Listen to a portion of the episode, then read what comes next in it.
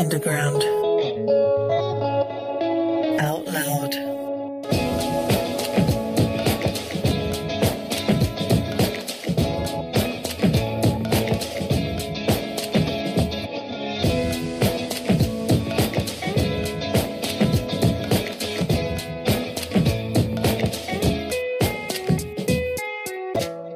You're listening to the Poetcast Project.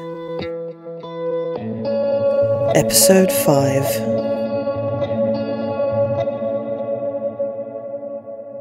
Hello and welcome to the fifth episode of the Poetcast Project, coming to you still slightly woozy from the dizzy heights of the previous episode.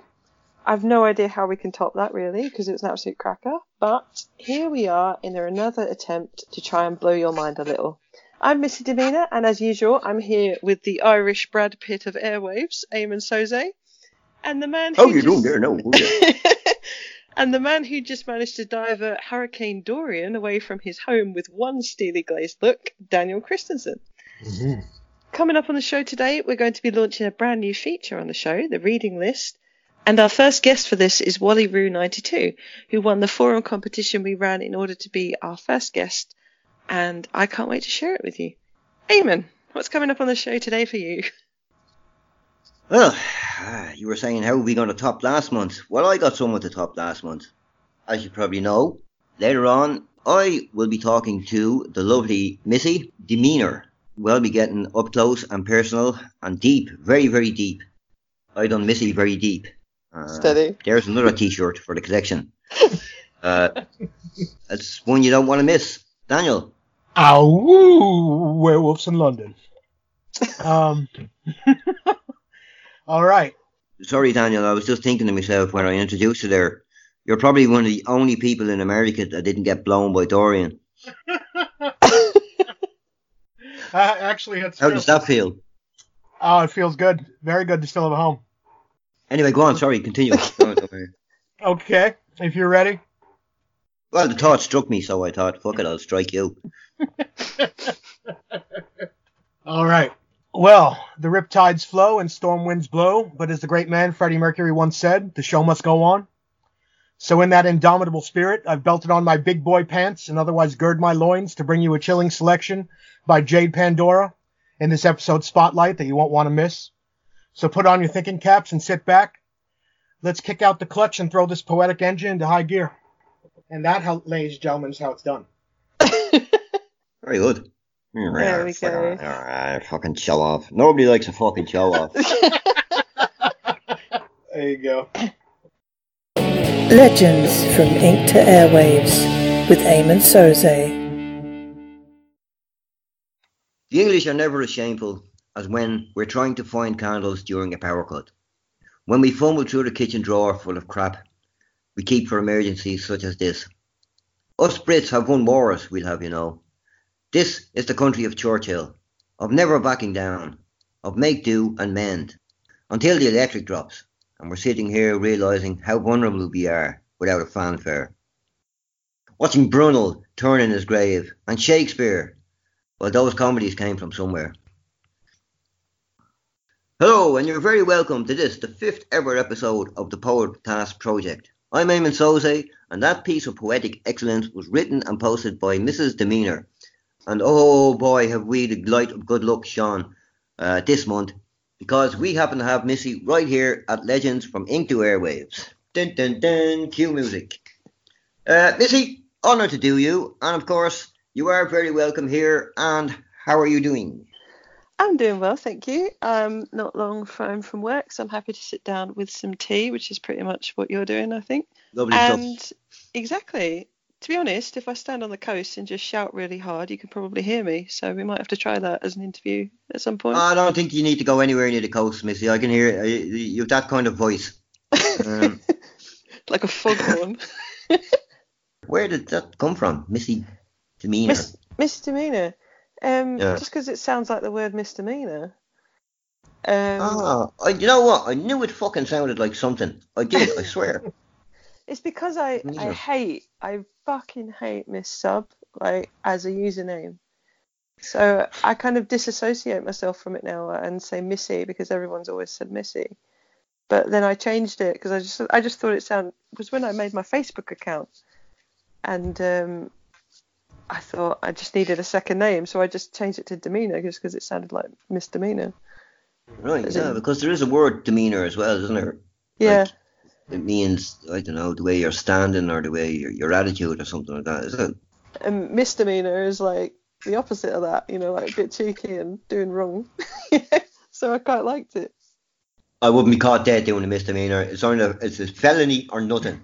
Misdemeanors. Jeez. Uh, Ain't Got Nothing. Published 17th of April 2017. What was the drive behind you writing that one? I get inspiration from the most mundane stuff a lot of the time, and this poem came to light because I don't know if any other countries do this, but it seems like the English always have this one drawer in the house that they shove all of their crap that won't go anywhere else in, like batteries and torches and food bags. And nobody talks about the crap drawer. It's like when you're a woman, sort of over 30, and you suddenly have a secret favourite ring on the hob that you never really talk about.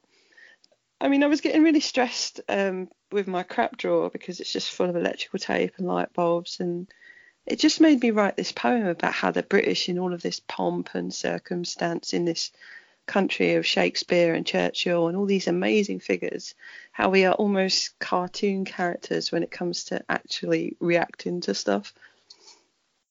Now, I thought about this myself for a bit because my mother is English.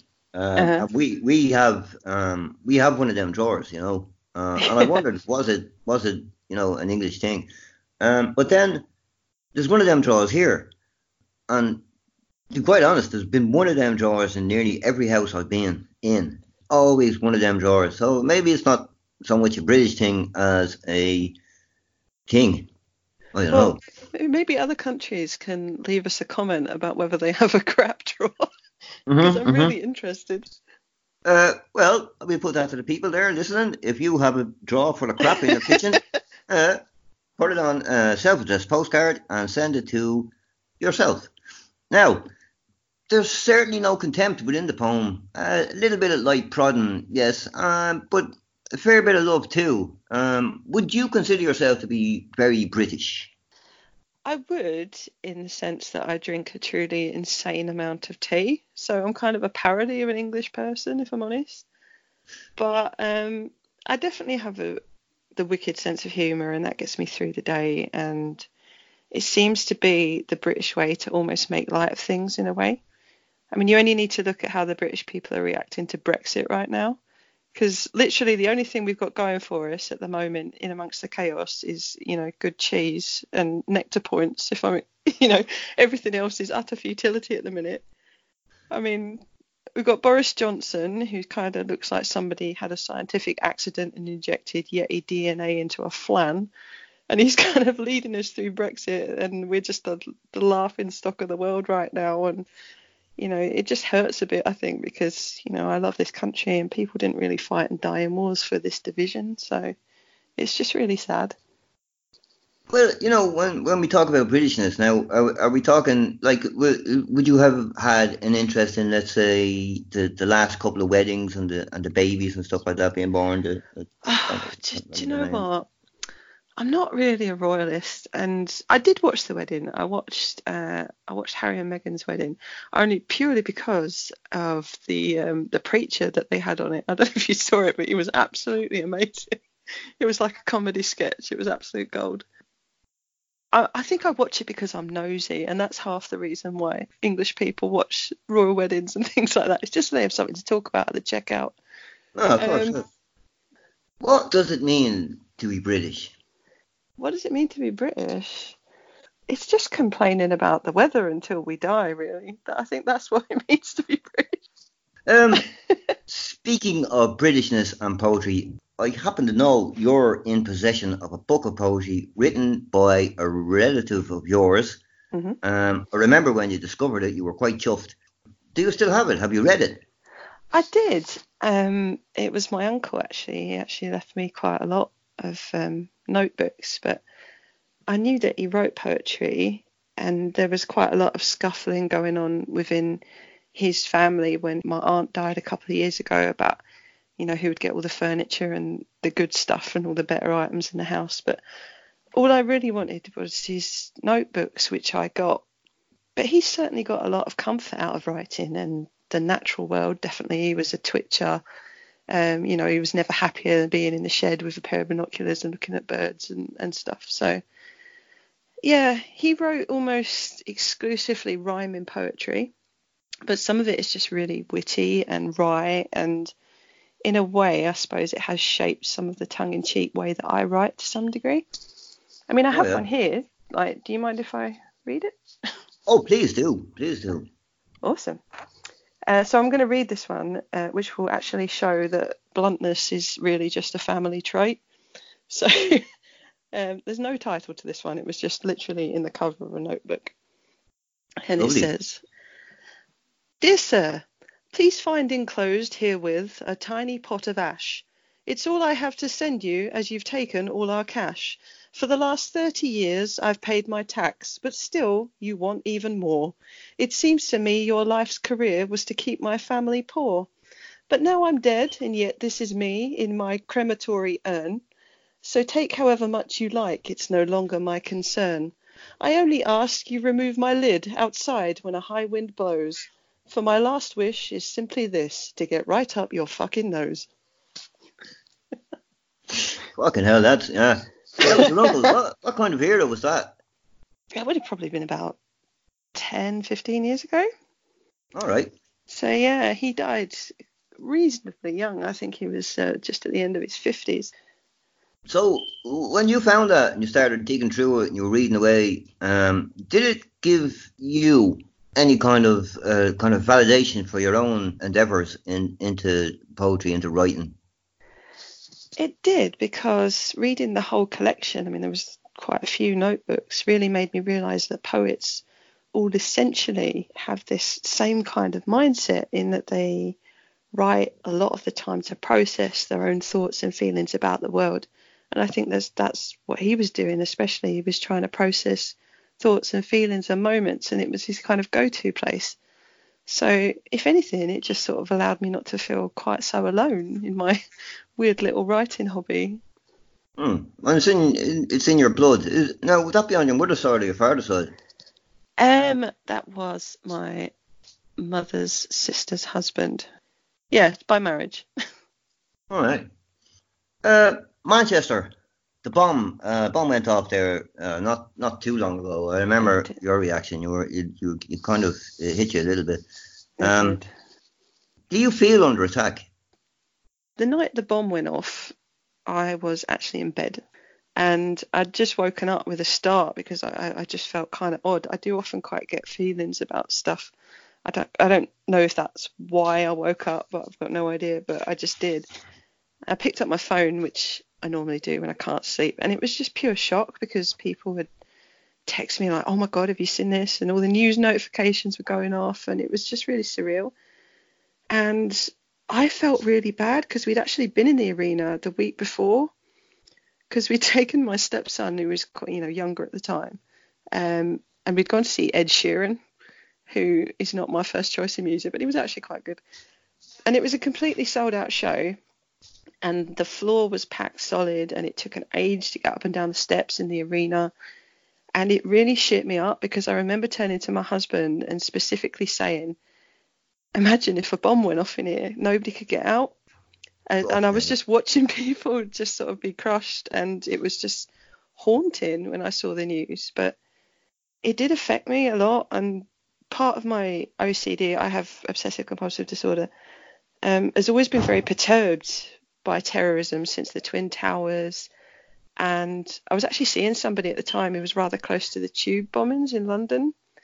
So terrorism has always sort of been in the back of my mind, and I know it shouldn't, and that the British will, you know, all like keep calm and carry on and all that shit, but I fucking worry about that stuff, you know. I just can't help it. I'll tell you what, I was in London in 1990. Uh, I think it was on the tube. I was going to work, mm. and we were going through St. Pancras, I think and the tube stopped, and there was everybody was told to get off the train and, and get out, get the fuck out. There was a, a, a package, you know.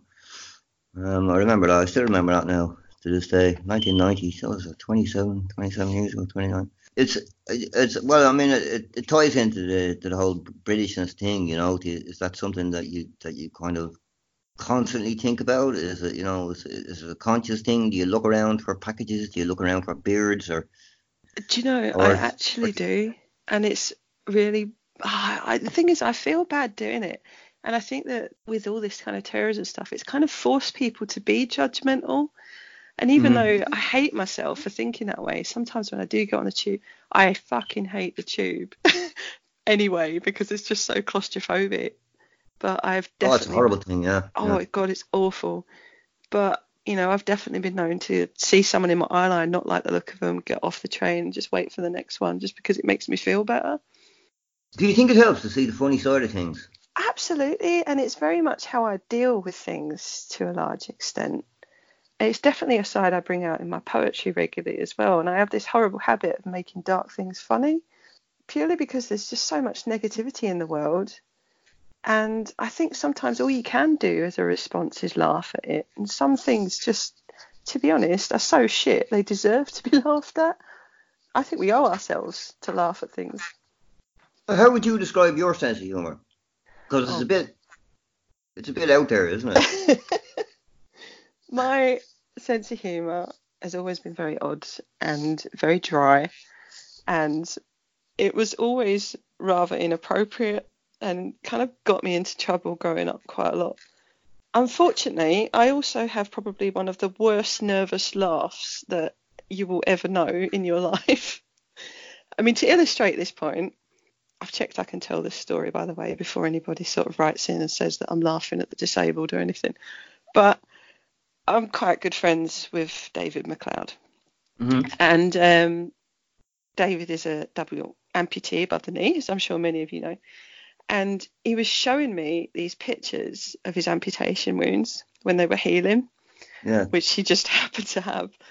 And my reaction to those photographs was nothing short of biblical because I felt so squeamish and so uncomfortable and so nervous I was laughing my fucking tits off.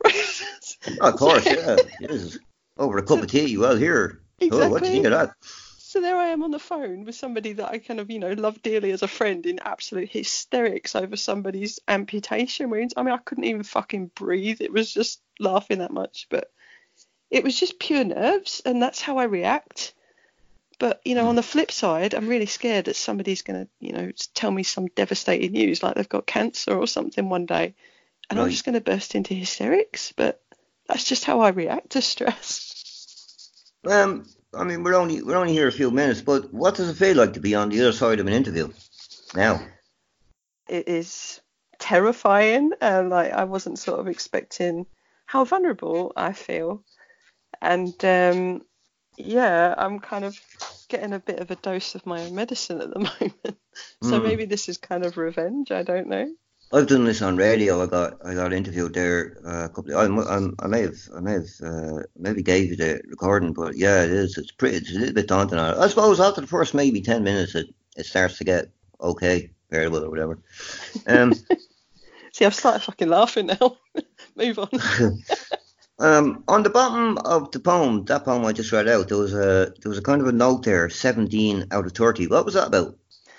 So this was actually an entry. Um, I've taken part in National Poetry Writing Month for several years, but I've always kind of done it off my own back because I'm kind of a lone wolf. So this was part of one of the years that I took part. So this was like 17 out of the 30. So that's what that's about. All right. Okay, the the next poem uh, that you chose, um, I'll read this one. Um, okay. At 23, I had a nervous breakdown, and I'm still not sure what the fuck happened. I remember walking barefoot. I remember car headlights. I remember the horns upon my father's head. I can still envisage the shrinking walls, my mother on the phone to the doctor, tapping her left foot against the telephone table. They prescribe you things you generally can't pronounce.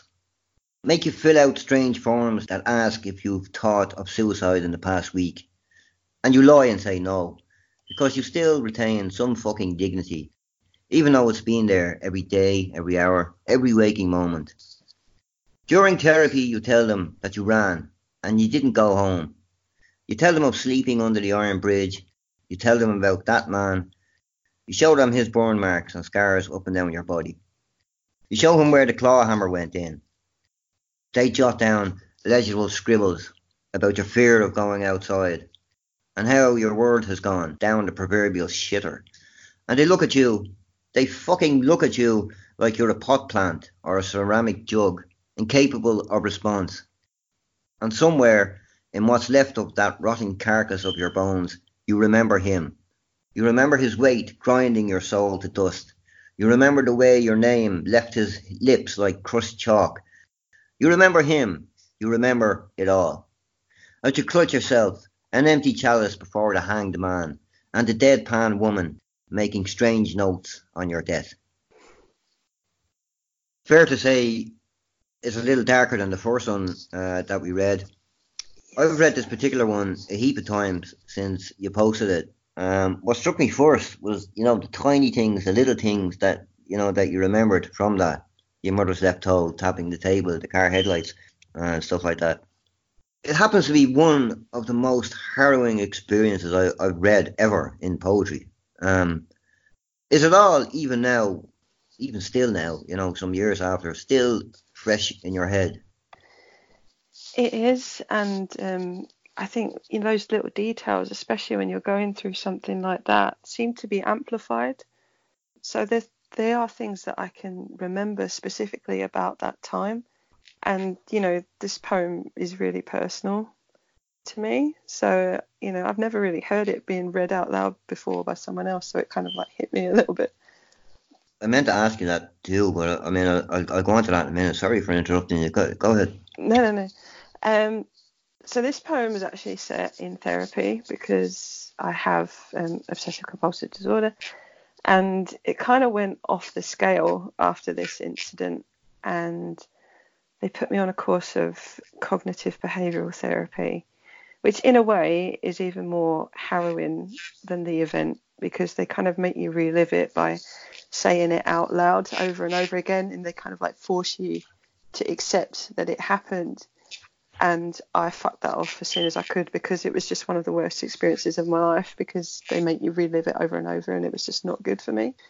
However, writing about it on my own terms and in my own time and in my own sort of comfort zone has done more for me than any kind of therapy ever did. So did writing it down and I suppose more importantly posting it, you know, posting it for, for all eyes to see or whatever to, you know, judging eyes or, you know, that kind of thing did it do anything at all to alleviate the burden of it? I mean, I'm, I'm sure there must be that burden all the time, you know.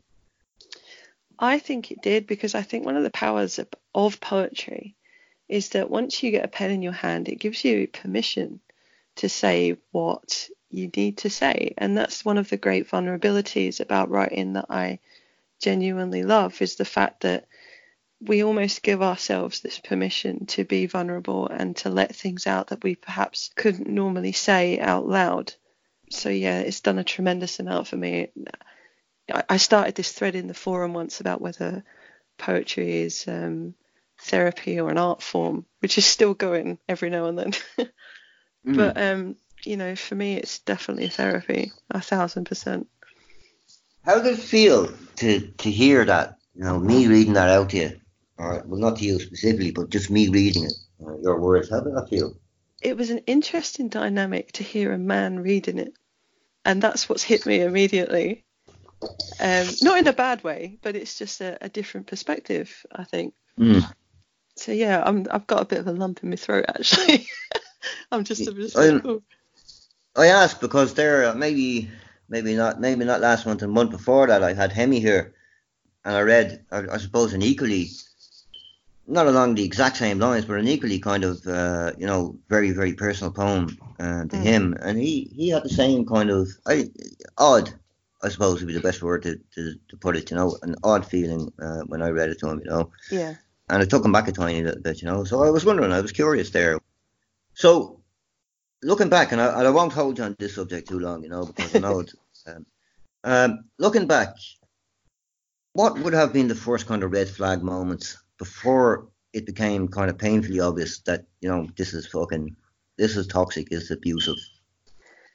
I think it was the pressure to do things that I perhaps wasn't ready for at the age that I was. You know, for example, there was quite a lot of pressure to move in. And looking back on that, that was, you know, feeding his control. And that maybe I was just a bit blind to that at the time and a bit naive. And after that, it just got very verbal and psychological. And, you know, and then it got more physical, which I'm not going to delve into too much. But Right. It was just this kind of constant grinding down, this constant humiliation, and making me feel like I wasn't good enough and not capable of doing things. And in the end, I mean, you just, it was just so much that I started doubting my own mind and even my own fucking sanity on some days. And I was just constantly torn between not wanting to go home and I'd quite often sleep out so I didn't have to. And that would cause more arguments and belittling, and it was just this unbelievably vicious circle. Yeah, it just right. wasn't wasn't a fun time. Um, well, I'll tell you one, just one more question there that, that I have.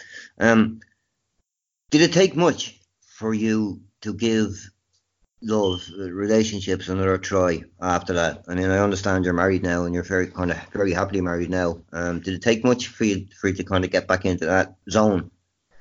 It, did. I mean, when I first met my husband, we actually started off as friends before it developed into something more.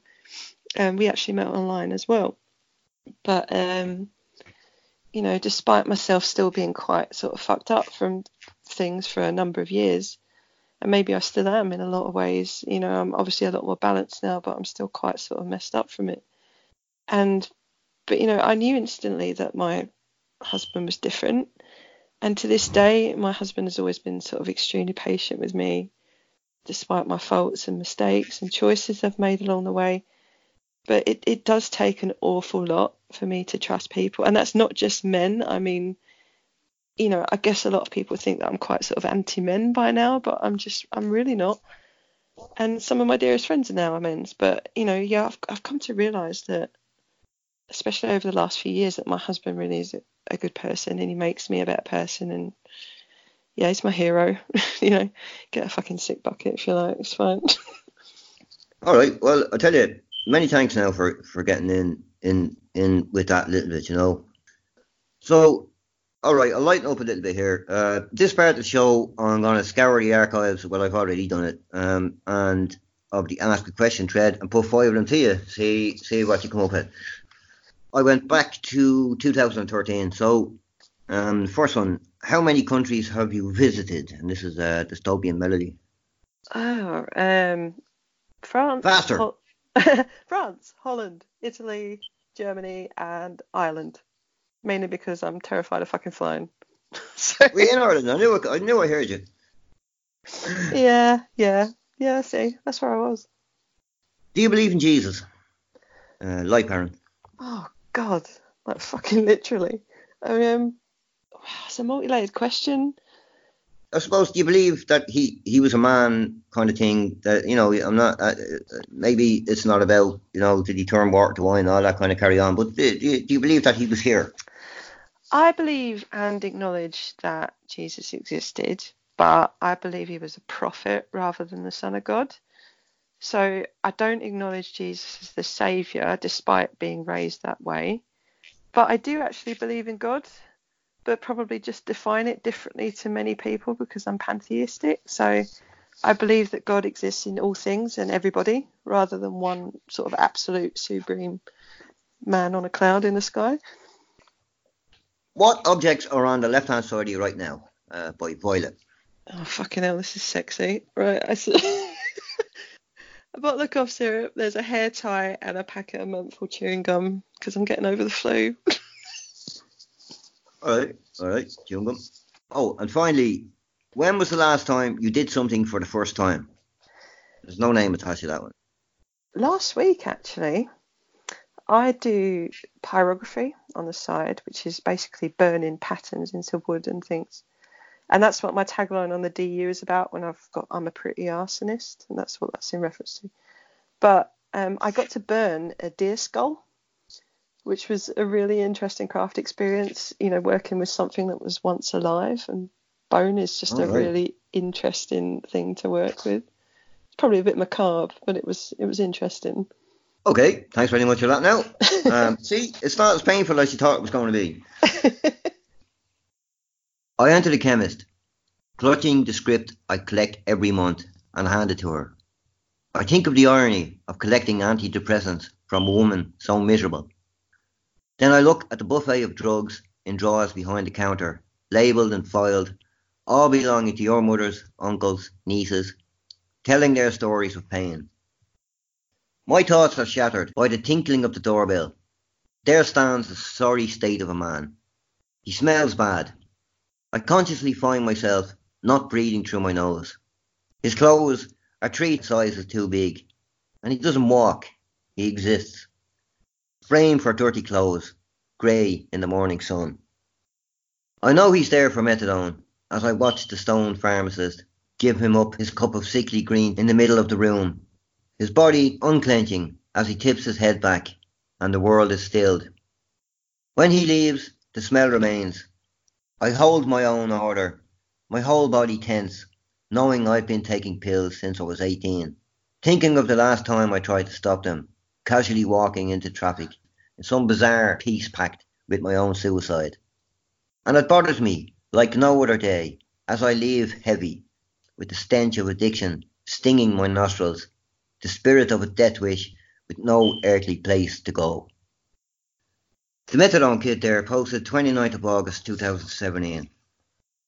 I have to say I can relate on a number of levels here. Um, indeed, there was a spell some years back, it could have been me you were observing. You've a fair few under the observational banner.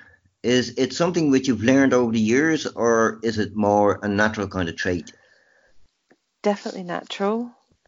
I can sit for hours and people watch, and it's one of my favourite pastimes. So I love telling stories in my poems, and it's something that I've always worked very hard on. So to try and tell stories is another way of me processing what I've seen during the day. And I think you connect with the reader on a very human level that way when you're actually projecting something that you've seen.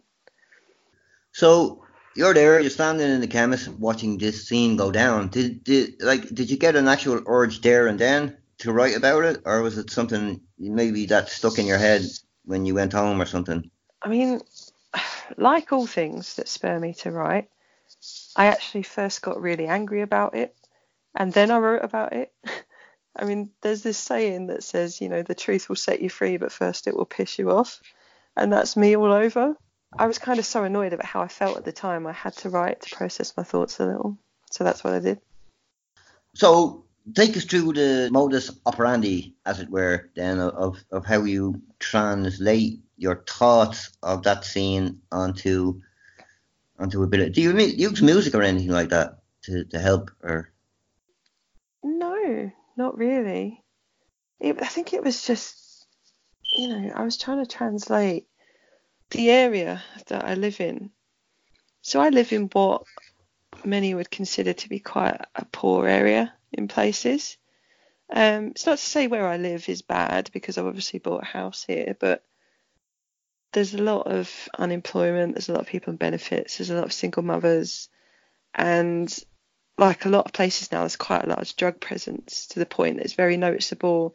In the sense, there's always a queue at the post office on Dole Day, um, and there's always somebody who sheepishly comes into the chemist to stand behind a screen that might as well not be there because you can see and hear fucking everything. So I was actually down at the chemist picking up my prescription for antidepressants, which these particular ones have been on for like the last 11 years and have really sort of leveled me out, um, allow me to function in some sort of normal life. So when I wrote The Spirit of a Death Wish with No Earthly Place to Go, that's so, so often how I feel about my anxiety and the depression that I'm so often sort of smothered by. And I think you know, writing a poem like that is a direct influence to the fact that sometimes I just feel like a ghost. But I guess that's the isolation of mental illness sometimes. Well, what's your relationship with prescription drugs now?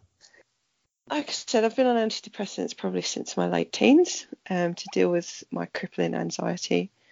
Um, I've always been extremely neurotic. Growing up, I don't remember ever not having anxiety And it genuinely floors me a lot of the time. And even on the prescription drugs, on some days, it still does. But I have this very kind of love hate relationship with my pills because while I'm grateful that they've leveled me enough to function and have some sort of, you know, decent quality of life, I also hate that I'm on them because I feel so much more positive and happy in my life now than I did. And sometimes I feel like they don't have a place in my world anymore. You know, I did try and come off them once several years ago, and even though I came off them really slowly and I was under supervision from the doctor and stuff, I literally nearly walked in front of a bus. I don't think I've ever felt as bad as I did in my whole life, and it was just not a good time. So I actually asked them to put me back on them because if it ain't broke, you know, don't fix it. Mm. So, but it was just awful. I couldn't keep food down. I was shivering. I was shaking. It was just, it was like I was um, going cold turkey or something. It was just absolutely ridiculous. So, oh, yeah. But I mean, you you're you're kind of getting on, aren't you? I mean, you like I'm not I'm not going to say you're ecstatically happy or anything like that. I mean, but you've bought a house, you have a job, you know, you have yep. a husband, um, you've all these kind of. I mean, you must have a whole music shop in your in your house now at this stage with music and instruments, hobbies all over the place. So it's not necessarily that you're just existing or just kind of functioning. I mean, you're functioning fairly well, aren't you? Would you say? Definitely, 100%. And I, you know, I'll definitely say that right now is the happiest I've probably ever been in my life. And, you know, things are going very well on the surface. I have a nice, stable home. You know, I've got a roof over my head. I've got a nice, stable job. And to that extent, I'm very happy. I've got a support network now, which I've never had before. But I think the thing is with um, with mental illness is that despite all that, it can still make you feel like you're not worthy of these things. And right. sometimes, you know, I, I feel guilty that I've got them almost. Right. Um, like I don't deserve them. When was the last time you wanted to get stoned or drunk? Um, well, not stoned really. I guess that doesn't really have a place in my world. But um, drunk because I used it to the extreme as a coping mechanism when I was living with my ex, and I felt like I was very dependent on it at one point. So I think about drinking a lot, um, pretty much every day, but I barely drink at all anymore. In fact, I've replaced all my alcoholic drinks with tea. So I drink about 40 mugs of tea a day now, so I don't have time to drink booze anymore because I'm always in the bog, sort of like pissing my tea away. so. Right. Um. Oh, while I have you here, the podcast. Mm-hmm. What we're doing here now. What goes into setting something like that up? A lot. I don't know. I guess I started thinking about something like this about a year ago. And then the thought kept nagging me every now and then. And I was like, oh, can I do this? And I just didn't know how to go about it. And it wasn't until I sort of took the plunge and shared, I think I shared the idea with you and I believe um at the time that I really had any kind of backbone of a plan. Thankfully, my husband has this um, deeply sort of technical background and was able to help me with a lot of the technical side of things. But stuff, Bobby. Round of applause there, everybody. he is literally the tech support, so that's good. But um, now that it's been going on for a little while, the technical side of things has become quite, you know, it's become a lot easier. So I think I, I did underestimate the time that it takes sometimes from the editing to running comps to finding participants to trying to arrange interviews. It is a lot of work, which I'm sure you'll ag- agree. but mm-hmm. um, I like to think it contributes to a positive atmosphere, and I think that's all I have ever really wanted from this venture. It's just unity and bringing the community together. That's literally the goal. So. All right. Um, five months in, how happy are you so far? I'm really happy with how it sounds so far, and I think from three people who don't really have any kind of technical training or particular expertise. I mean, apart from you, you know, who's dabbled with radio and interviewing and stuff. I'm really proud of what we've achieved, and I only hope that people get behind it and that it grows in the future and gets more people involved it sort of has a, it sort of um, it's having a kind of a steady growth, you know, each time. Uh, where would you like to be in say two years' time? Uh, that's to say, what, what, what would you like to have included, or have you thought about that at all? I'd really like the social media side to grow um, because I know that that can get a lot of people in. And that would also bring people to the site as well, which um, which I'd love to see.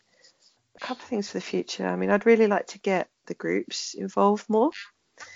I know we've talked more about trying to get more debate and talking in the show and guests and things like that. And I think that's a direction that I'd really personally like to go in. Um, but I also hope that a few more people come to spoken word through this. So I'm really hoping that we can grow that area of the site as well, because sometimes that's a little bit neglected. Yeah, I'm hoping that people sort of begin some of their poetry journeys with us. That would be really nice. All right, now the this is the final poem that you that you picked. When Alice Gray tore nails to the nub, when Elizabeth Device was sent to die, when the Bulcock family ripped in two, clung silently and only sighed. They did not beat their heavy chests, or puff their hatred over the moor, tall as oaks that would be their death, chanting out to the wind for evermore. For now we die upon the hill, and to those who heard their bitter lies, lean not against your own understanding, and turn your hearts towards the skies. These witches and these cunning folk knew the way of the land, knew a thing or two about medicine, and the goddess on which we stand. But there's a wily wren inside my throat, and there are snakes within my lair, and I am of the cauldron born, and Cerridwen's blood drenches my hair. And I am every daughter of the moon who has ever had to swing beneath the justice of the trees, and I'm not afraid to sing. I am willing to die upon the hill, and to those who spout their bitter lies, I trust my instinct and understanding. Long may women born neath starry skies. From the Tarot series, number 14, uh, The Fferyllt. How many in that series? There's 22 poems in that series um, that I wrote at another time that I took part in National Poetry Writing Month on my own accord that are all based on the 22 cards of the major arcana in a tarot deck, Right. which are all, which are basically all the picture cards. Where did your interest in such things come from? Right. I have what I can only describe as a complete obsession with the history of witchcraft. If I was going to go on mastermind, 17th century witchcraft would a thousand percent be my mastermind topic. Uh, and it's a really interesting social experiment being interested in something like that because whenever you tell people, you kind of watch them back away slowly. It's fucking great. Oh, yeah. But I've never lived in a place where there wasn't a witchcraft history. So I now have access to Pendle, which is where all of the witches named in, in that poem came from. And that's where a very infamous English witch trial occurred in the 1600s. So I've walked up Pendle Hill, I visited the castle where they were incarcerated, dragged my husband around another bloody castle dungeon. but it's got to the stage where he just sort of smiles and nods now because I get so excited about history that he just kind of glazes over. My idea of sort of a perfect night, I love nothing better than coming home on a rainy day and lighting some candles and sitting down with a cup of tea where I can just sort of vegetate with a history documentary like fucking Nuremberg trials or like how the Colosseum was built or something. That's just Oh, heaven yeah. for me. But Do you have any interest in, in other kind of occulty kind of stuff? Um, definitely Druidry, which I was sort of just getting to. yeah, Druidry, on the other hand, is a very different kettle of fish. Are we talking dress up in? Are we talking put costumes on and the whole shebang kind of thing? Yes, we are. Um, I. I do have um, a ritual robe, um, which I kind of ummed and ahed about, but somebody once described the ritual robe as as putting basically you're taking off your worldly clothes and you're putting on something that says this is sacred space, this means business. And it was very, very important for me when I chose my ritual robe because um, obviously, you know, there's no sort of specific uniform, but it was really important for me to not not have one with a hood um, because I didn't want to be basically associated with the clan. oh, okay. Yeah. Um, oh, I, I, probably would have picked the hood now because. Uh, I guess I was always sort of quite aware of the Druids, but I used to live sort of just outside Glastonbury for a number of years. And for anyone that sort of doesn't know what Glastonbury is, it's kind of like the witchy New Age capital of England, but there's a huge pagan community down there, and I used to see the Druids in their white robes sort of traipsing up and down Glastonbury Tor around solstice time and distinctly thinking, oh my God, look at that bunch of Wollies. And um, then, of course, when I moved away, I didn't really give it too much thought. Fast forward sort of a few years, and it was around the time my dad had a heart attack. Um, he's fine, by the way. There was this sort of chain of events that occurred, but the most haunting was a few months after that I went camping with my husband up in the Scottish Highlands, this little campsite in the middle of fucking nowhere. I mean, I live in the north of England anyway, and we drove for 13 hours, so that's how far north we were. I went meditating down by the waterside. I actually wrote a poem at the time called Passing Place that has a video of it. So, um, you know, if anyone's really interested in seeing it. But I was meditating, and out of nowhere, I distinctly heard the words, You must open the door and seek that which is seeking you. So I don't know where it came from, but I remember crying like a goon because it was just one of the most beautiful experiences in my life. What kind of a voice was it? It was a very soothing voice. It was like this um and I don't want to say that I hear voices because I've never heard another voice in my life. Yeah, no, I mean, but, I'm curious. Like, is it would it be kind of a like a male voice or female voice or? It was definitely female. Right. So yeah, I don't know what that was um, whatsoever, but it was probably one of the oddest experiences I've ever had, and it's never been repeated. Um, so I don't know. All right, thank you. now, you've always, as far as I can tell, had a love of spoken word, uh, speaking, and to be fair, helping other people on their kind of journey to that.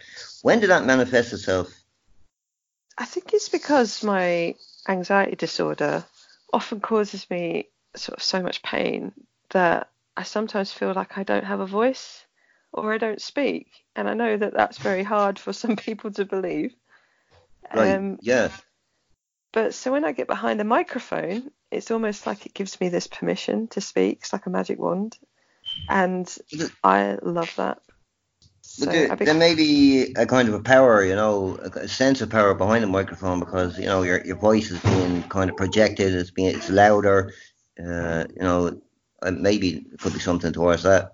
Yeah. Um, kind of thing. I become this entirely different person. It's it's weird. I don't even know who that is. You wouldn't be adverse to writing lyrics and recording songs too. Have you always sang? I used to sing um, church music in a church band. Very much buried it when I was living with my ex because I was always sort of made to believe that it was stupid and not good enough. And I've always found this incredible comfort in singing and in music in general. I just think that it's such a beautiful thing to be able to do and that's why mm, I continue to do it. You have a fantastic voice. I've heard it a number of times now. Uh, it is absolutely, absolutely fantastic. Do you enter competitions or anything with, uh, with your music and singing? Not really. I mean, I've entered a couple of sort of low key online competitions, but. I remember one you entered. I think, you, I think, Jesus, I think you got through to, uh, you got through a good few rounds anyway. I remember that. Uh, I think you got it from, I think it was some kind of competition on Facebook well, you got it from that was maybe five years ago or something. I did actually come second in that competition. Oh, out second, of, yeah. Um, quite a few thousand, so that made me feel really good. Oh, of course, of course. But um, it's still not winning, is it? it's not as good. Do you go to spoken word in your area?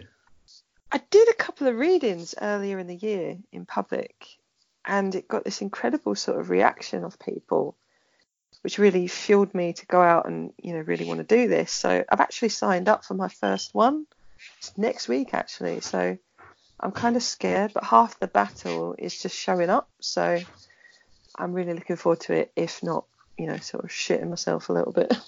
Okay, at this juncture, we're gonna have a little game. It's called How Well Do You Know Your Poetries? Um, so I'll give you some lines from five of your poems, and you try and guess the titles. Now, I can tell you, as you probably figured out from listening to the last uh, four, it's not as easy as it sounds. No. So, um, I think the record. Well, I think Hemi Hemi kind of got one, uh, two. um, so you two. I, I reckon you have to be Anna Green and Magdalena, and I think they may have got three or four, one of the other. okay. So, um, I didn't go back mad far. Well, no, to be totally honest, um, I probably did. So let's have a look. You know the feeling, that sharp, piercing feeling when your brow wire snaps clean in two. Do you know? I know the poem, and I can't think of the title. Um. Oh shit. um, yeah. It- Is it like an ode to boobs or something like that? It's kind of, sort of, but not, not. I couldn't give you the points now. Beside that, I can't think what the fuck it's called. No, it's gone. oh, you're gonna kick yourself. Come on. Boom. Uh, A, a brief brief history, history. of. Ah, you got it. Okay, fair enough. I'll give you that. I'll give you that. I'll give you that. What was it? The music from Countdown, gotcha. it's the pressure. That's what it was. All right, lovely. The first one. when they put my dog to sleep, his life slumped in the corner of his eye, passive and strange. Oh Jesus! Again, I know the poem, and I don't know. I'd like to give you some clues, but I'm not going to. No, I know, I know the poem. I just can't remember what I called it. I don't know All right, it was a particularly pissed off poem about, about nothing, nothing, in particular. Yeah. All right, all right. It was right over left. You understood, learned the language of such. Chair groaned with the weight of condemnation. Something about fists, isn't it? Ah. okay, go on. Can't remember. As he removed his toy. Yeah. Okay, so that's two wrong, one right. You need really need to get these last two uh, if, if you're gonna if you're gonna come away with any kind of sense of uh, winning. There's something in my tinning claret, something in vacancies of all things red, lacking symmetry to white counterparts, or so they quietly said. Blood work. No. It's blood. Uh, yeah, okay, I'll give you that. I'll give you that. I'll give you that. Um, Oh, there we go. generous. Uh, yeah, it's blood. All right, so two wrong two. I think if you get this, you're kind of. Uh, I think you're in a draw. Right. you. Uh, what we do at the end of the year is we'll get you all back and uh, have a have a have a poem off. You found me rhetorical, cutting circles into my lyrics, with meaning you dare to find in the claustrophobia of loneliness. Oh, Jesus. It's not called Jesus, no. Neither was the last one or the one before that. But you just keep asking. No, don't know that one. I can't remember. All right.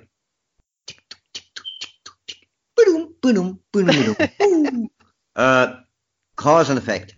Ah, there we go. All right. So you got two. I think you're uh, you're you're yeah you're up there with Hemi. How would you describe DU to a friend?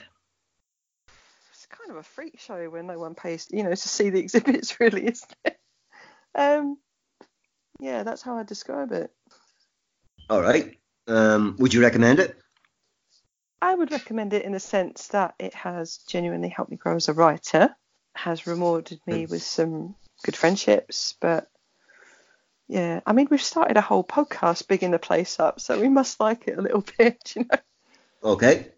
Yeah. What Maybe- advice would you give to new members? read, read, and read because it's one of the most successful ways to grow. And that, and probably don't be a dick, which really speaks for itself. Mm-hmm. mm-hmm. Um, what advice would you give to the witness?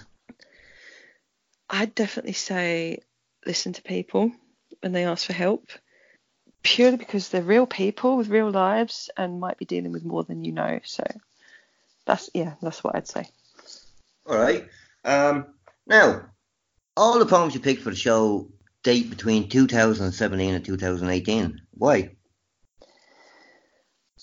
I feel like that time was during my biggest period of growth. It's when I felt like I really grew as a person uh, and as a writer, and I really developed this sense of vulnerability and honesty with myself. And everything before then just didn't really feel as much me as it does now. Um, I've also deleted around 500 of my early poems off DU. I mean, I have them in a personal file, but I just didn't feel like they reflected who I was anymore, so I removed them. So 2017, 2018 are my proudest works so far, I think, which is why I've stuck to that date range. So. All right. I had a feeling that was kind of going to be all right. Uh, uh, yeah. Mm. Would you have kind of started calling yourself a poet, let's say? 2017, 2018, or or had you already called yourself one, but now you're kind of a better one, kind of thing?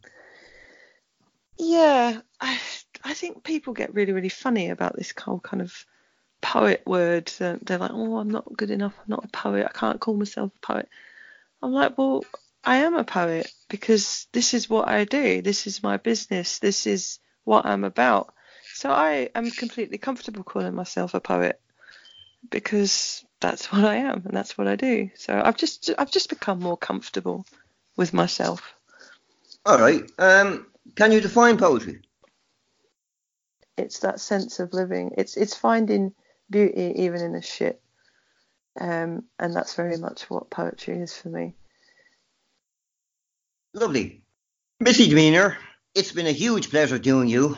Um, you are an absolute living legend of the deep underground, and my humble thanks to you for coming on and talking to me. Will you read us out a poem? Yeah, um, my pleasure, and thanks for inviting me onto Legends and making me shit well, myself slightly. I tell you what, we last month we had the web miss, and you know I was thinking, how the fuck am I going to um, how the fuck am I going to put a show together after that? Uh, so I suppose the obvious choice uh, after the Queen of the Underground was the Queen of the podcast. So, um, and again, I, I I wasn't sure whether you do it or not, you know, because you are sometimes a bit of a nervous barrel. Uh, but mm-hmm. that's what I mean. Um, I am very thankful that you came on. Yes, lovely. Um, a poem. I was going to ask for a song, but a poem. Okay. okay. So this is actually called uh, Rampensau and it was inspired by a German friend of mine who is also a fabulous spoken word poet in his native German. Um, but he taught me this word, and it really just summarized everything about my writing journey so far. So, in fact, I use a phrase in here that I really want tattooed on me, so it means a lot. And yeah, it goes like this Some days I wake, and it's just there rising from my throat like a belligerent god sucking down despair. And I race to the green light having not slept because poetry. And I haven't showered because poetry. And I haven't dressed because the words need to fire out like bullets. And there's no place I'd rather be than where I feel just like home. This, this is my house all of it, broken, crumbling, desolate, but it's mine nonetheless. Thinking makes it so. The Germans have a beautiful word for this flavour of chaos Rampensau the wild animal of the stage, at home under the spotlight, the puppeteer of the microphone, the slayer of crowds and public spaces, the truth tellers, the vocal aficionados waking every morning to brush their teeth with poetry, to piss poetry, to shit poetry, or get off the damn pot. Well, that's an entirely more British expression, but I like to believe our melded flags can teach us the real meaning of what it is to live, to write, to wake up every morning and make your life the poem, bled from veins to sound waves, fearlessly skinned in the real. Deep Underground Poetry. Dot com.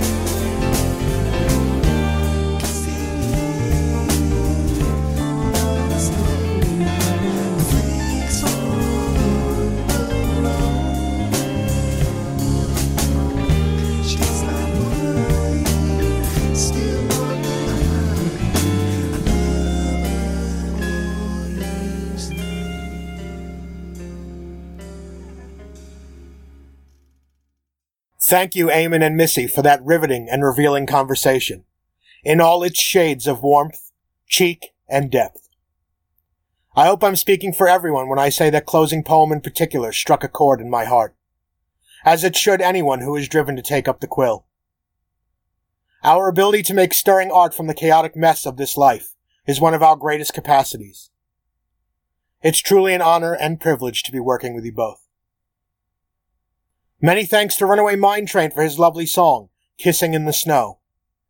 Keep those songs coming, people. Up next, we get another welcome dose of Missy as she vacates the hot seat and yields it to WallyRoo with our next segment, The Reading List. The Reading List with Missy DeMeanour. So here we are debuting a brand new feature here on the Poetcast project called the Reading List. And if you're familiar with the concept of Desert Island Discs, it's kind of like that, but with poetry, of course. So we've been asking members about their top three proudest works, what they believe are the poems that they have written that should be in people's reading lists. So in July, we ran a competition to get the very first victim, sorry, I mean guest, on the show. And the winner, who has an impressive cabinet of trophies and has been an active member on DUP since July 2012, was WallyRoo92, who has agreed to come and talk to us today with a considerable time difference over in the States. Walter, thanks for joining us. How are you today? I am doing great. How are you, Missy? I'm, I'm good. I've had a nice, relaxing day. I'm nice and chilled. I've got a cup of tea. It's lovely. Oh, awesome. Well, I just wanted to say thank you for giving me this opportunity. I feel very honored, very, very honored, and I feel humbled that I've been picked for this competition. And I also feel a little bit starstruck that I'm talking to you. well, I'd love to say that I reflect that starstruck image, but I'm genuinely sat in my living room with a big cup of tea and a muffin. So illusion shattered there, my friend. so take us back to the very beginning of it all. I mean, how did you come to join DUP? Uh, how did I join DUP? Well, my story starts back somewhere in the early 2000s. I used to belong to another poetry website called poetrybang.com. And, and it had a very similar format, like the forums and you know the, the little ins and outs of it, kind of like the way that DUP works. So this was around maybe 2004 2005. And then one day the website went away, and a lot of my poetry and my connection to other poets uh, just kind of disappeared. So for a couple years, I was somewhat homeless. There were other websites, but they just, they just didn't appeal to me. So I think it was early 2009 when I had gone back to college to finish my degree in finance, and I still had a, a, a real passion for writing. So when I got back to writing, and um, I was I used to look for the, that old website to see if it would come back up. So one day I Googled it and I found Deep Underground Poetry, and I didn't join right away. So I would come back to it every so often, and I had a lot of material that I had written over the years, but the caliber of writing from the poets at, at DUP was at a new level. So one day I decided to go for it. I joined, and ever since I've been here. Uh, so no other websites have really had that home feel to it, and the poets here are great. The atmosphere is cool. The poets here have a great range uh, uh, and skills. I must admit, I've been sort of experimenting with other sites over the years, and have tried to sort of join and it just hasn't worked for me for whatever reason. They just they felt so cluttered. I love the community feel to DUP. I think it's really beautiful. So, where did the username WallyRoo92 come from? Uh, growing up, my nickname was Wally, uh, and this kind of started all the way back in high school, and after that, it stuck stuck for years. And I graduated back in the 1992, so I've been using WallyRoo92 ever since you know the internet in the mid mid 1990s, I guess. So let's start off with your first poem that, if you don't mind, I'm going to read, um, titled Brave New World. Here's to the dreamers and the mouth of babes who will surely one day inherit the earth. May our sorrow today be their hope tomorrow, giving way to enlightenment and rebirth. Here's to those who, in our current times, are fighting, striving, and pushing for change so that it brings a better place for our offspring, offering peace to our spirits in exchange. Here's to the philosophers and the thinkers, to the teacher who helps shape a young mind. They'll pay homage for passing down knowledge with the commitment that it will be shared in kind. Here's to those who are caring for the sick, looking for a cure and to help them heal. And to those who volunteer their time, who feed the hungry one more meal. Here's to the farmers and workers in the fields. Here's to stargazers looking up at the night sky. Here's to star-crossed lovers longing for the day. May their dreams come closer when they sigh. If education is to be the fundamental goal, maybe then our true potential can be achieved. With love, sympathy, and understanding, the wisdom of the ages will be received. It won't be an easy road, and it's not perfect, but with faith and patience it can be unfurled. Maybe then our children will be free and happy. Here's to you, dreamers of a brave new world. Now, it's a beautiful poem, and the overwhelming message of this poem seems to be one of hope. Is this what you hope to communicate through this poem? Yes, it was certainly a message for hope and faith. Brave New World was uh, my last entry for this year's National Poetry Writing Month challenge back in April 2019.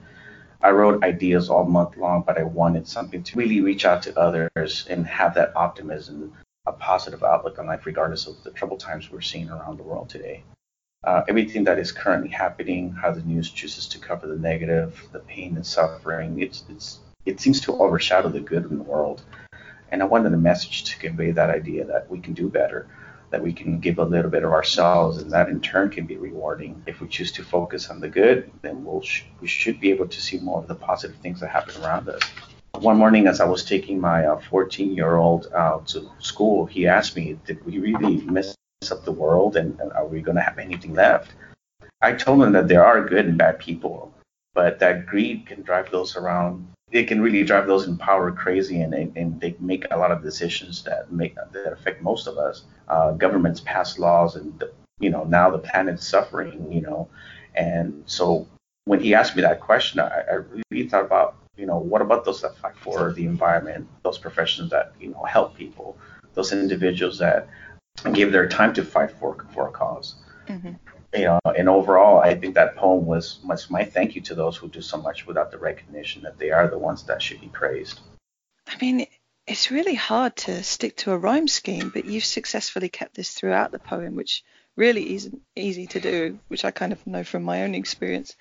But in fact, all three pieces that we're talking about today have some sort of rhyme within them. I mean, how do you feel about rhyme as a whole? Do you think rhyme is still relevant in this age of poetry, or has it become a bit of a cliche almost. I mean, I'm certainly a fan of rhyme, but it has to be done correctly and with the proper flow.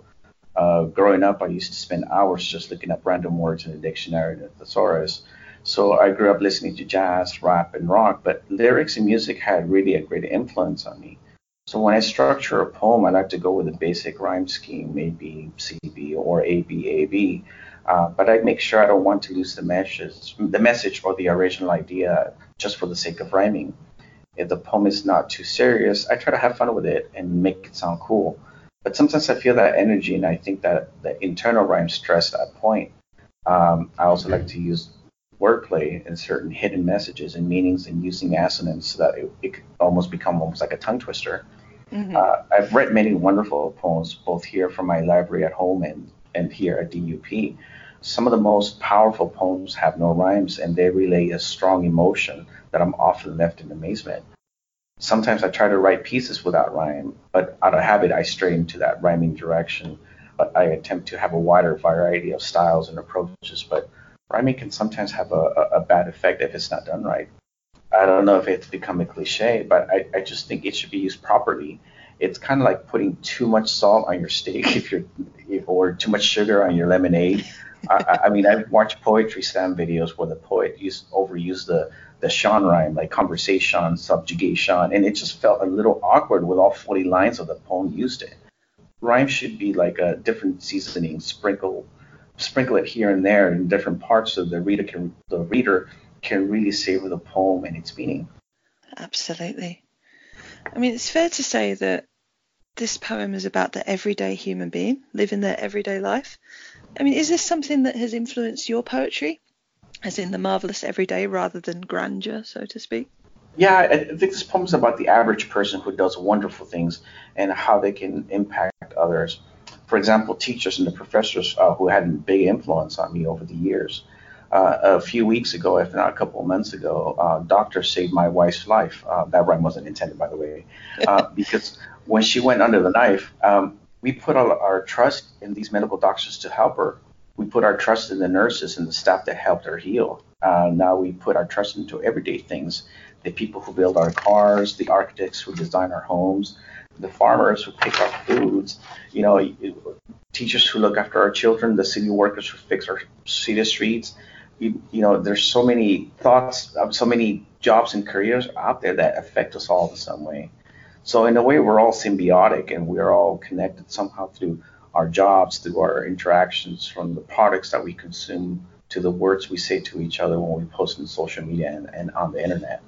I mean, I know that you previously mentioned about was it your 14 year old asking about, you know, what you'd done to the world, but does this poem directly reflect your vision of how you personally see the world? Uh, it's it's almost like a two-way street. You know, there's people that fight for for the planet, and there's people that damage the planet. And I like to think that there's a lot of positivity out there that we are doing something. We are, you know, looking into ways to improve the world, and those are the ones that I, I believe are fighting for that brave new world. Lately, I've been a little more optimistic um, because I, I have a great job uh, here that helps a lot of young people reach their educational goals so I have a loving and a health, I have a loving, healthy family and friends who I connect with almost every day through social media, and and, and I feel I've surrounded myself with more uh, positive and influential uh, people, and that gives me a better perspective on the world. Uh, like I said, there's good and bad, but the media tends to cover a lot of more the negative aspects. You know, like what you see in politics, drugs, crime, and just to name a few. Uh, but there's a lot of good things happening out there every day, and I just think we need to know where to find it, where to look for it, and where to find it. Yeah, I, I mean, I, I feel like even though there's a lot of negativity, I tend to look for more for more of the positive things. That's a good outlook to have on life because the world is pretty crazy right now. I don't know about you, but uh, yes, it is everywhere. So, yeah, moving on to your second poem, um, would you like to share that with us? Uh, sure. So the second poem that I submitted is called Through My Glass um, Darkly. My perception has been off ever since, well, I really can't remember when. My views were skewed from the beginning. I guess that's why I rely on my pen. And yet, I've been pessimistic, artistic, and mildly autistic. What I thought I understood wasn't always the case. I've faced situations with selfish, selfishness unaware of the consequences when my senses weren't in place. But Many a time I've been absorbed in my own world without focus or drive to get to where I should go. Instead, I laid there lazily as the day strayed crazily until I realized I was being carried away by the undertow. No, I will not go into that despair, that crippling nightmare, that impasse and mass without a sense of direction. Not at my age, not at this stage in my life and career. In the mirror, I'll have the biggest and hardest reflection. Yes, my past makes me who I am today, but it doesn't dictate the road ahead of me or the choices I'm going to make. For therein lies the truth. Gone are the days of my youth, but I still define and decide the pathways I'm going to take. You have a good reading voice. You should read more. Thank you. There you go. I mean, I took this as another positive poem and almost a direct reflection of the first that I believe. It's interesting that the title mentions darkness, but the poem feels very positive. I mean, did you mean for this juxtaposition to be reflected in your poem? Oh, yes, actually, because this is a very personal poem. Um, I took the title from the passage of the Bible, uh, sort of relating it to myself looking through a, uh, a, mirror. And looking back, I understand myself a little bit more for the choices I made. As a younger man, I didn't fully comprehend how my attitude also affected others and that in turn it showed how I was I was really I wasn't fully aware of my behavior. Mm. I mean, I was drawn to the stanza. You've got many a time I've been absorbed in my own world without focus or drive to get to where I should go. Instead, I've laid there lazily as the days strayed crazily until I realized I was being carried away by the undertow. Now, it's interesting that this stanza not only describes your state of mind, but also the whole poetic experience, I think. I mean, I tell this story often, but a few years ago I went to visit the grave of Sylvia Plath, which is in a little graveyard in this really odd little village called Heptonstall in Yorkshire. And as we left um, the graveyard, there was uh, the grave of another lesser known poet, Asa Benveniste, which had as an epitaph on the stone, foolish enough to have been a poet, which I want to steal, if I'm honest. And that sentiment just ties in beautifully with the theme of this stanza. I mean, what is your relationship with writing? Because you've obviously made a connection with it in this piece. Well, I, I often thought that poetry has been my therapy, a chronicle of my experiences and emotions throughout the years. Here I can take my time to fully express, slowly. I express myself a little bit more slowly and more accurately, searching for the right words. When I was growing up, I had a bit of a stutter, and I still kind of do. So I felt really shy around others. So when I was a teenager and I went girl crazy, uh, poetry was the best way to express myself. So if I was going through a difficult time, I would go home and write what I felt, trying to figure out why I was feeling so frustrated or angry or whatever I was feeling at that at that time. So uh, a few months later, I would go back and read what I wrote, and I began to see myself in a different way. So uh, I was mostly reactive and remained reactive well into my 30s until I had to wake up and say to myself, I'm being carried away by this undertow. Um, that's how life was passing me by. I think our teenage years um, have taught us a lot about ourselves. To be honest, I think they were they were some pretty interesting days. Those were awkward years. Yes, they were. exactly. So, I mean, your poems and this one also are really quite heavily punctuated.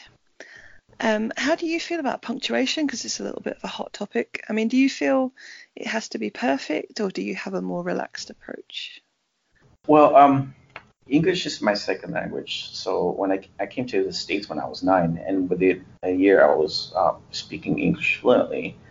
Writing, however, was another challenge. My uh, native Spanish has a lot of grammar and punctuation.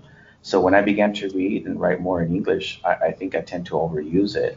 Uh, by the time I was in college, I felt I excelled at with it in writing papers. So uh, I think I did great in creative writing courses, but like old habits, I noticed I, I noticed that I used a lot of punctuation, and I think I used it for pausing and dramatic effect.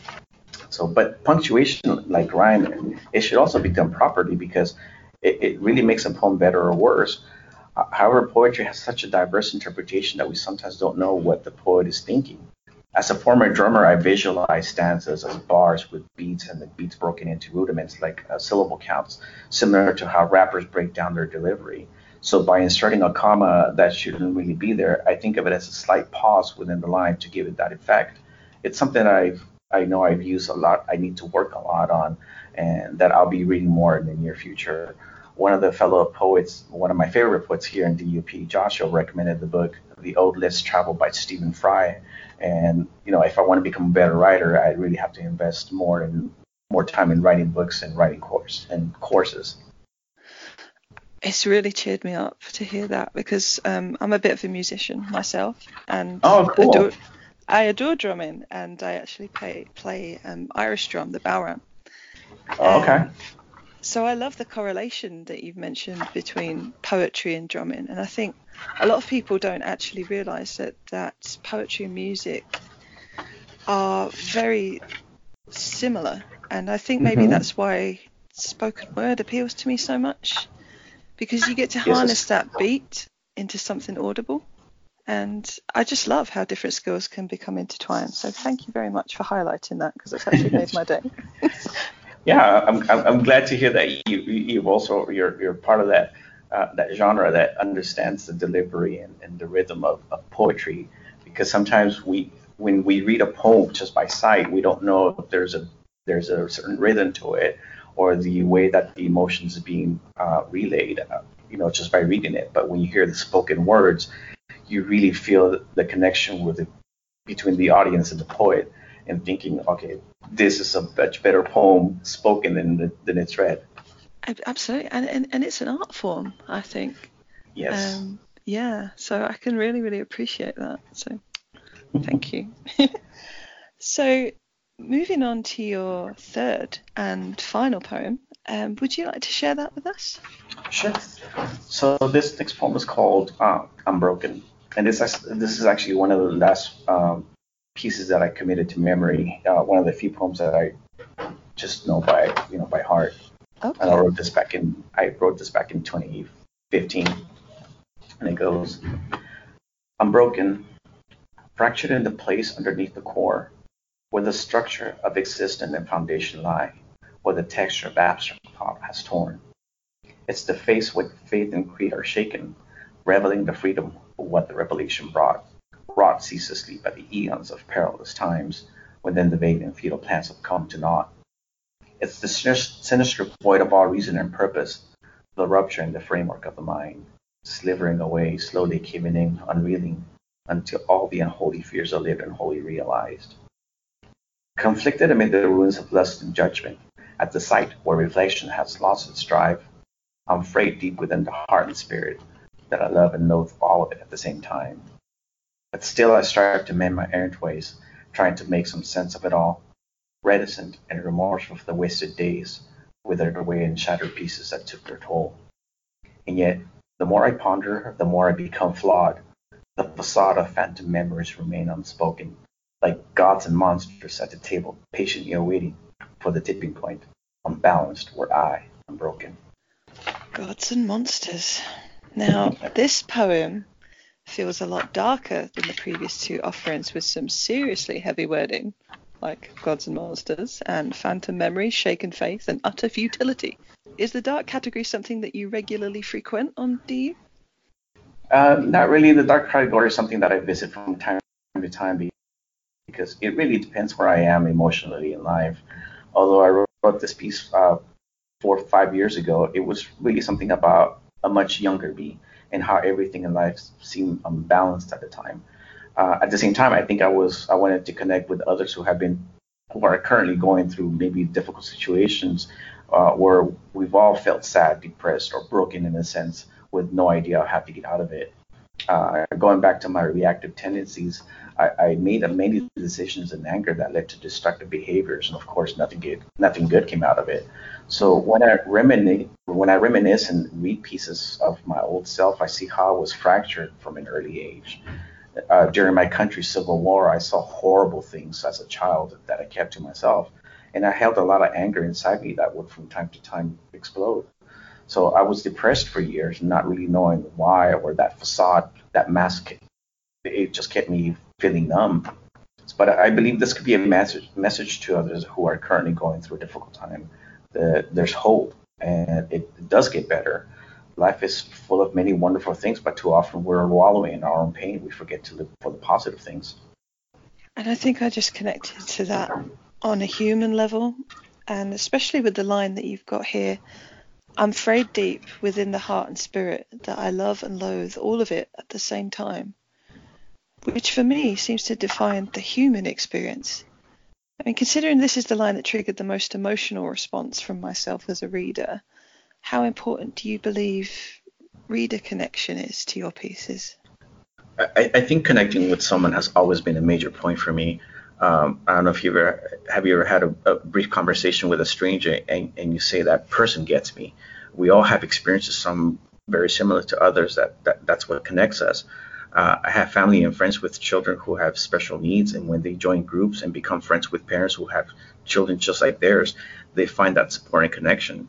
It's a wonderful feeling when you when someone says to you, "I know how you feel," or "I know how I, felt this before," and I think that's what poetry has done for me.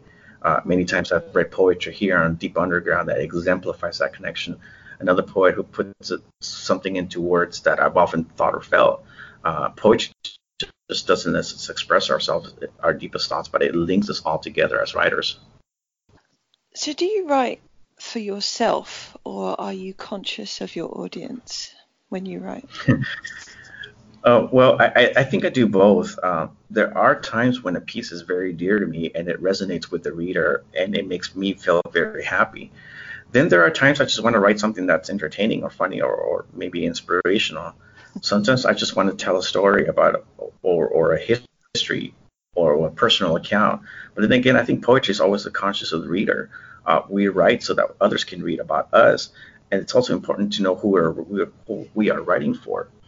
I mean, I can write a piece about uh, a, uh, about something about classical music that affects that affects me deeply, uh, but if the reader doesn't know about Stravinsky's Fire, Firebird, for example, uh, well then the reader has will not associate with you know with that piece of music. Uh, but I can maybe raise curiosity about classical music with some folks, uh, and I, I just think that you know somehow we we were able to make that connection but poetry can do that. I mean, I can write about something that's dull and make it sound very exciting or you know cool. Well, you certainly do that because I've often been a uh, looked up things that you might have written about just to, and I think that's the good thing about the author's notes that we have now, is that yes. you're able to to write at the bottom and and delve deeper into it. So. Yes. It's fantastic. I believe that this is definitely my favourite of the three that you've uh, oh. read today. Thank you. but what what is it that made you want to discuss this poem uh, today that that really makes it stand out for you? To give anyone or anybody who is down on their luck a bit of hope. Uh, the first two poems are the result of the optimism that comes from the hard times. Suffering makes us stronger. Dealing with difficulties lets us grow. Uh, we all have our demons. We all have our constant fights. Uh, there are there may be others just like you and I who have had similar experiences and who have gone through worse, but I think we're all been broken at one time or another, and I just want I want them to know that there's there's hope. Yeah, and I think at the end of the day, we're all on this human journey together, so it's really yes. great that yes. we can lift each other up like that. Yes. Well, Walter, thank you so much for speaking with us today. Um, may I say what a privilege it was to be able to talk to you a little bit. And congratulations for winning the competition. Oh, thank you. uh, hopefully, we haven't traumatized you too much. and uh, yeah, you are you're a very active member on the DU, and of course, DU is lucky to have you. Well, I, I feel very lucky to you know be part of this community. I mean, it's I mean DUP is is really really cool, and I want to thank you, Missy, for having me uh, you know, Deep Underground has been a very influential part of my creative writing uh, these last few years. I find a lot of inspiration and positive people here. And though I do have a regular job and, and every opportunity that I get, I go in there and read. I, am really trying to, to, hone in on my craft and connect with folks who are either just starting or they're skyrocketing, skyrocketing to stardom. Mm-hmm. But I mean, it's for me, it's been an honor to have been given this chance and talk about my work. But I just I want to say to other deep underground poets, don't stop writing. Let your friends and family know about deep underground poetry because it's really it really is a community that brings people together. Any uh, recommendations before you go? Like who should we read? Who's your favorites? Okay, so uh, obviously that lady with the tiger, Miss J. Pandora. uh, when when she posts things, I'm like I'm wondering, okay, where is she getting this from? Uh, one of my other personal favorites is Josh. Uh, uh, the guy just seems to connect with nature and, and, and the way he reflects on his uh, on, on, work, and I just admire I admire his his delivery. I, I, I got several others my, off the top of my head that I just can't uh, bring myself to um, put their names out there. Uh, but Highly Functional's one, uh, you're one. Uh, it, it's just there's so many of them out there that I feel bad because I don't get to read as much poetry as I would like to because again I'm I'm working uh, you know long hours at work, but that when I want to sit down and just spend a couple of hours that I'll get to read some of these folks on my and you can go to my reading list or to my or, to my my favorite poets uh, that I feel a connection with them whether they're posting anything from random things about life to the highly erotic or just to the the fun stuff that just happens happens in everyday life that I, I get to enjoy their work you know whenever I want. Well, thank you very much for talking to us today, and you've been a wonderful guest. Thank you, Missy. Take care. Deep Underground Poetry. Dot com. And that was WallyRoo92 there, bravely being our wonderful first guest for the reading list, and a fascinating person he was to speak to, too. Many thanks to Walter for taking part. If you would like to come onto the show and have your poetry featured on the reading list, please, please just get in touch either by DUP private message or you can email undergroundoutloud at outlook.com. Coming up next, we have Daniel spotlighting the royal tigress of the underground, Jade Pandora. So please refill your coffee cup, sit back because you deserve that extra 15 minutes, and enjoy the spotlight next on the Poetcast Project. Spotlight with Daniel Christensen. Hello again, everyone with a listening ear bent in our direction, out there in the wide world which is truly, in relationship to the known universe, a very tiny raindrop in a great and vast star ocean. I have often, in melancholic moments, thought of the world as an oubliette, a prison without walls. And the selection I have chosen to read and review for you today reminds me very much of that stark concept. It comes from a terrible chapter in the life of one of our own and treasured friends, and fellow wielders of the pen, Jade Pandora. If you are unfamiliar, Jady is a prodigious presence on the DU, whose eloquence of language, adroit usage of form, and range of idiom has made her a prolific winner of writing competitions. In personal correspondence, I have found her a warm and genial soul. So, I am pleased and privileged to read for you her poem of five chilling chapters, titled Asylum. 1. No recall. I didn't see or feel or hear it coming. And then I came to after the annihilation of all I thought I knew. Once I tumbled down the rabbit hole. 2 morning glories. The whispers of clean linen float across narrow beds of brutality, and reflections of a summer's early morning. As melodic, rapid chatter of Tagalog plays through the halls, while pairs of girls in their scrubs disappear into recessed rooms. To the sound of greetings weaving between a woman's cries of pain. 3 under the snow. Triple digits of the season pass week after week outside, unnoticed by those doing time. This asylum with Arctic air. Who are they kidding? I've been here long enough to know. I actually died that day. And this, this is my hell. Hell is not fire and brimstone. It's a parallel world from which no locks exist, yet no escape to return to where you came from. Patients, whose eyes you look into, and no one is there. It's where all fear goes at night. Their voices are heard through the walls. But those with their vacant stares that I cannot penetrate have their truths, forever frozen in time in cages where they walk in place. The cold, numb hands and feet and thoughts. But I feel alive because of it. Like a mouse foraging under the snow while an owl listens above. I know the pounce will come, through the snow at any moment, bathing me with morning light, as owl talons sever my breath. 4 night terrors by day. Sooner or later it would come. A widespread power outage hit just before dusk with its heat, just as dinner was being served.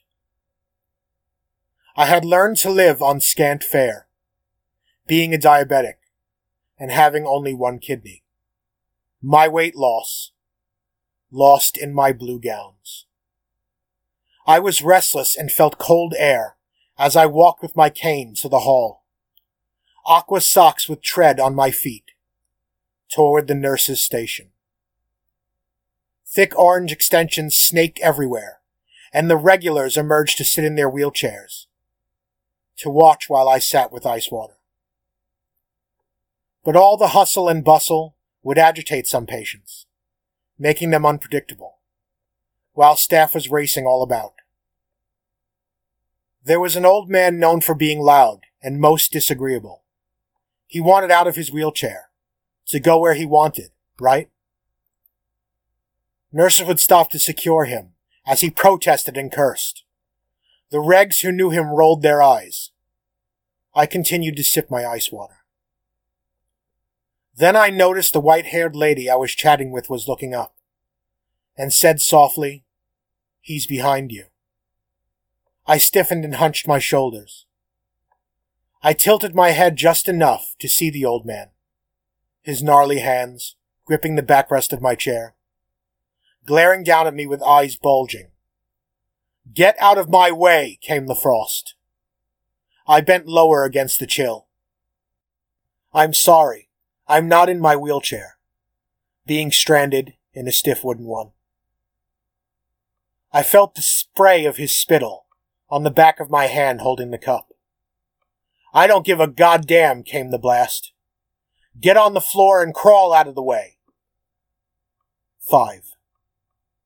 No one will know. Every evening, the asylum gives up its creatures of the night. The stalkers who haunt the halls, who try all the doors to get in or out. And homeless creatures on two legs, who I would often walk in on. Using the toilet meant for me. And watch the TV while I slept. But no, in that place I could never sleep.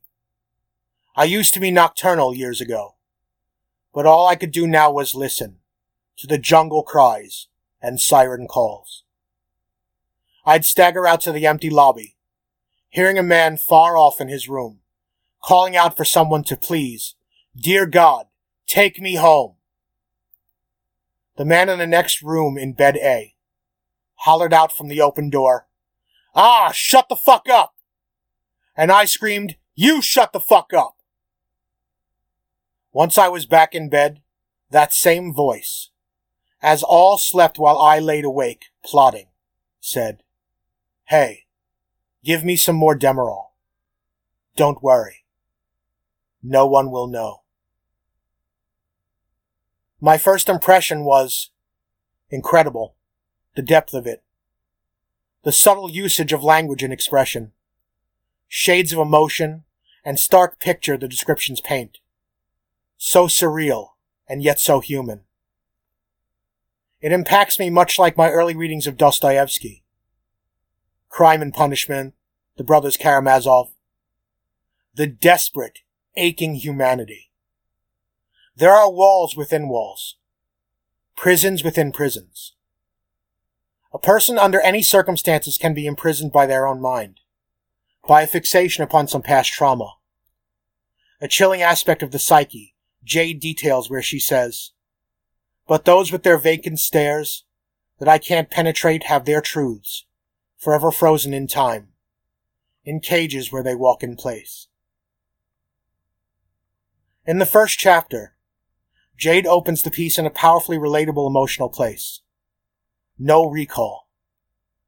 To awaken into a suddenly alien environment, calling it so poignantly, the annihilation of all I thought I knew, where all comfort of familiarity has been stripped away, leaving us cold, barren, and exposed to the ravages of a hostile environment. Down the rabbit hole is an effective allusion to draw, a descent into a dystopian landscape. Displaying her terrific, honed skill, the second chapter moves into some intimate detail of the environment as she orients to this new reality. Clean linens whisper across beds of brutality. An immediate image of the grotesque contradictions of the nightmarish landscape she finds herself ensconced within. A melodic, rapid chatter of Tagalog. Greetings weaving between a woman's cries of pain. Closing the scene with this haunting image of the benumbed clinical environment. The third chapter holds the passage of time, distorted by the isolation of the asylum. Arctic air outside, indistinguishable from the constant cold of the facility. Hell is not fire and brimstone. It's a parallel world from which no locks exist, yet no escape to return to where you came from. A perfect description, both of the concept of the oubliette I mentioned earlier, and the metaphorical prison of the mind. Those afflicted find themselves within. Forever frozen in time, in cages where they walk in place. In the closing two stanzas, Jade brings us the shimmering image of her presence and struggle in this frozen Niflheim. The palpable gravity and tension in her metaphor of feeling like a mouse burrowing under the snow, with a stalking owl, waiting to burst from the unknown at any moment. In the fourth chapter, Jade moves with the harmony of music into a crescendo, following these chapters of stillness, which built the tension, into this explosion of activity. The power outage, frenzy of staff, and agitation this caused among the patients. Like a beehive fallen from the relative tranquility of its lofty perch in a tree, now lying cracked and swarming with hysteria. Weight loss, lost in her blue gowns, sipping ice water. Approached by this raving madman. These details cause my heart to ache. Perfectly rendered with impact and economy. The fifth chapter is perfectly crafted to signal a conclusion, with its details of a tired cycle of days, of unglued time, as they continue within the walls of this purgatory, this place of the lost and damned. Its title, no one will know, seems to me a powerful double entendre. It has its literal meaning, in the lunacy of the screaming man who then slyly asks for some Demerol. Also, it conveys this sense of the detachment of the realm of the suffering, and those who blithely go about their care. The absence of warmth and compassion that permeates the environment. No one will know. No one cares to know what befalls those who have been shunted to the outside of regular society. On the whole, I find this to be a masterpiece of writing, having all the elements of subtlety, emphasis, flow, suspense, proportion, precision, vivid and stark detail, touching into depths of haunting contemplation and profound emotion. I hope you've enjoyed this installment of A Spotlight on Poetry. Tis my continual honor to present it to you, but more so, to bring these works of art and the amazing artists that birthed them to your attention. I hope you'll read this amazing poem for yourself and check out the further works of our talented Jade Pandora. Until then, scribble well, and may we meet again in the fullness of time. Deep Underground Poetry.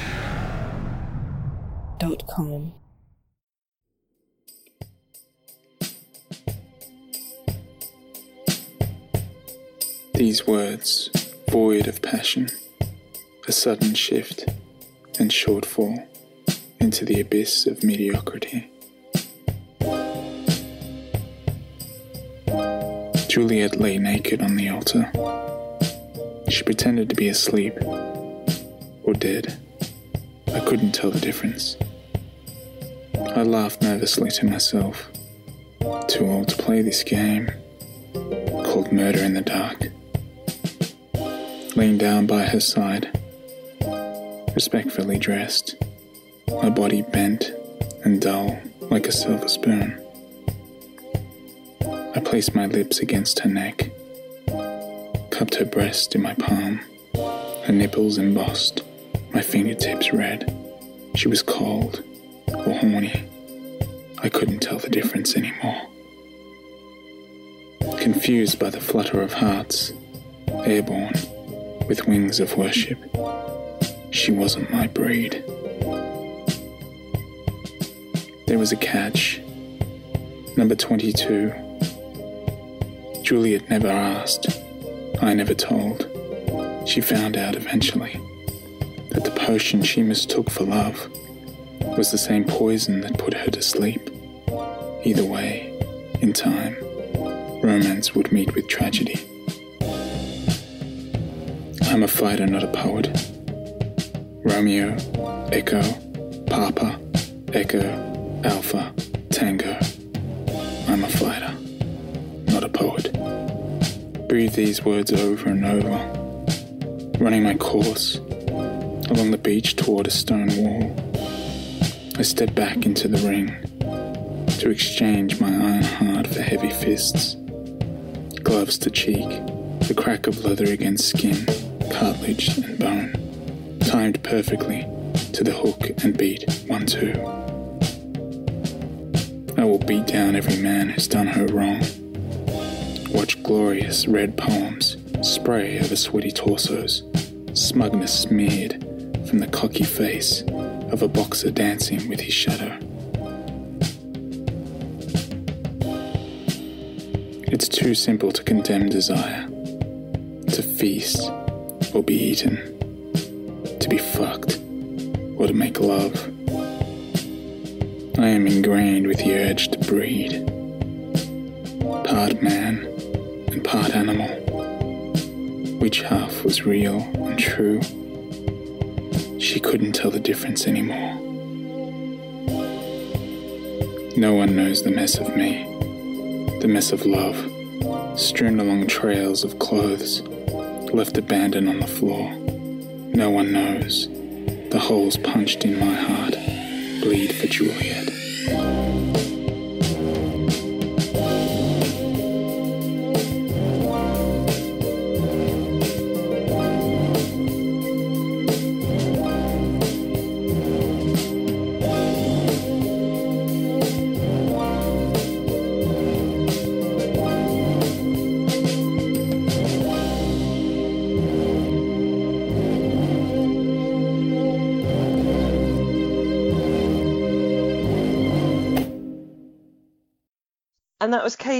28 there with his incredible audio poem Romeo, Alpha, Male, and Juliet, which, if you haven't seen the visual video for this poem, I encourage you to check it out on the DU.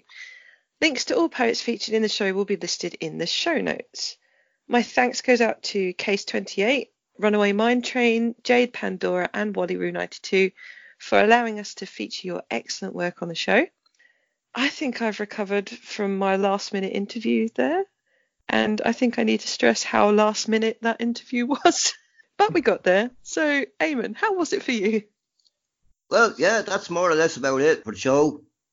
We hope you've enjoyed listening to it as much as we've enjoyed making it. Certainly, uh, Missy, you were put a bit on, on the spot there, all right. But lovely. Thanks very much for doing it. Daniel. Well, thanks for uh, listening again, folks. And uh, we bid you much adieu, and we'll see you around the shop. So, Earlier in the month, we hosted the forum competition as Summer Memories Fade. And the winner of that competition was none other than Buddydog with their poem Summer in Memphis. So, reading this poem out for us today is the very lovely Magdalena on behalf of Buddydog. Until next time, guys. Bye. Bye. Bye now. Good boy.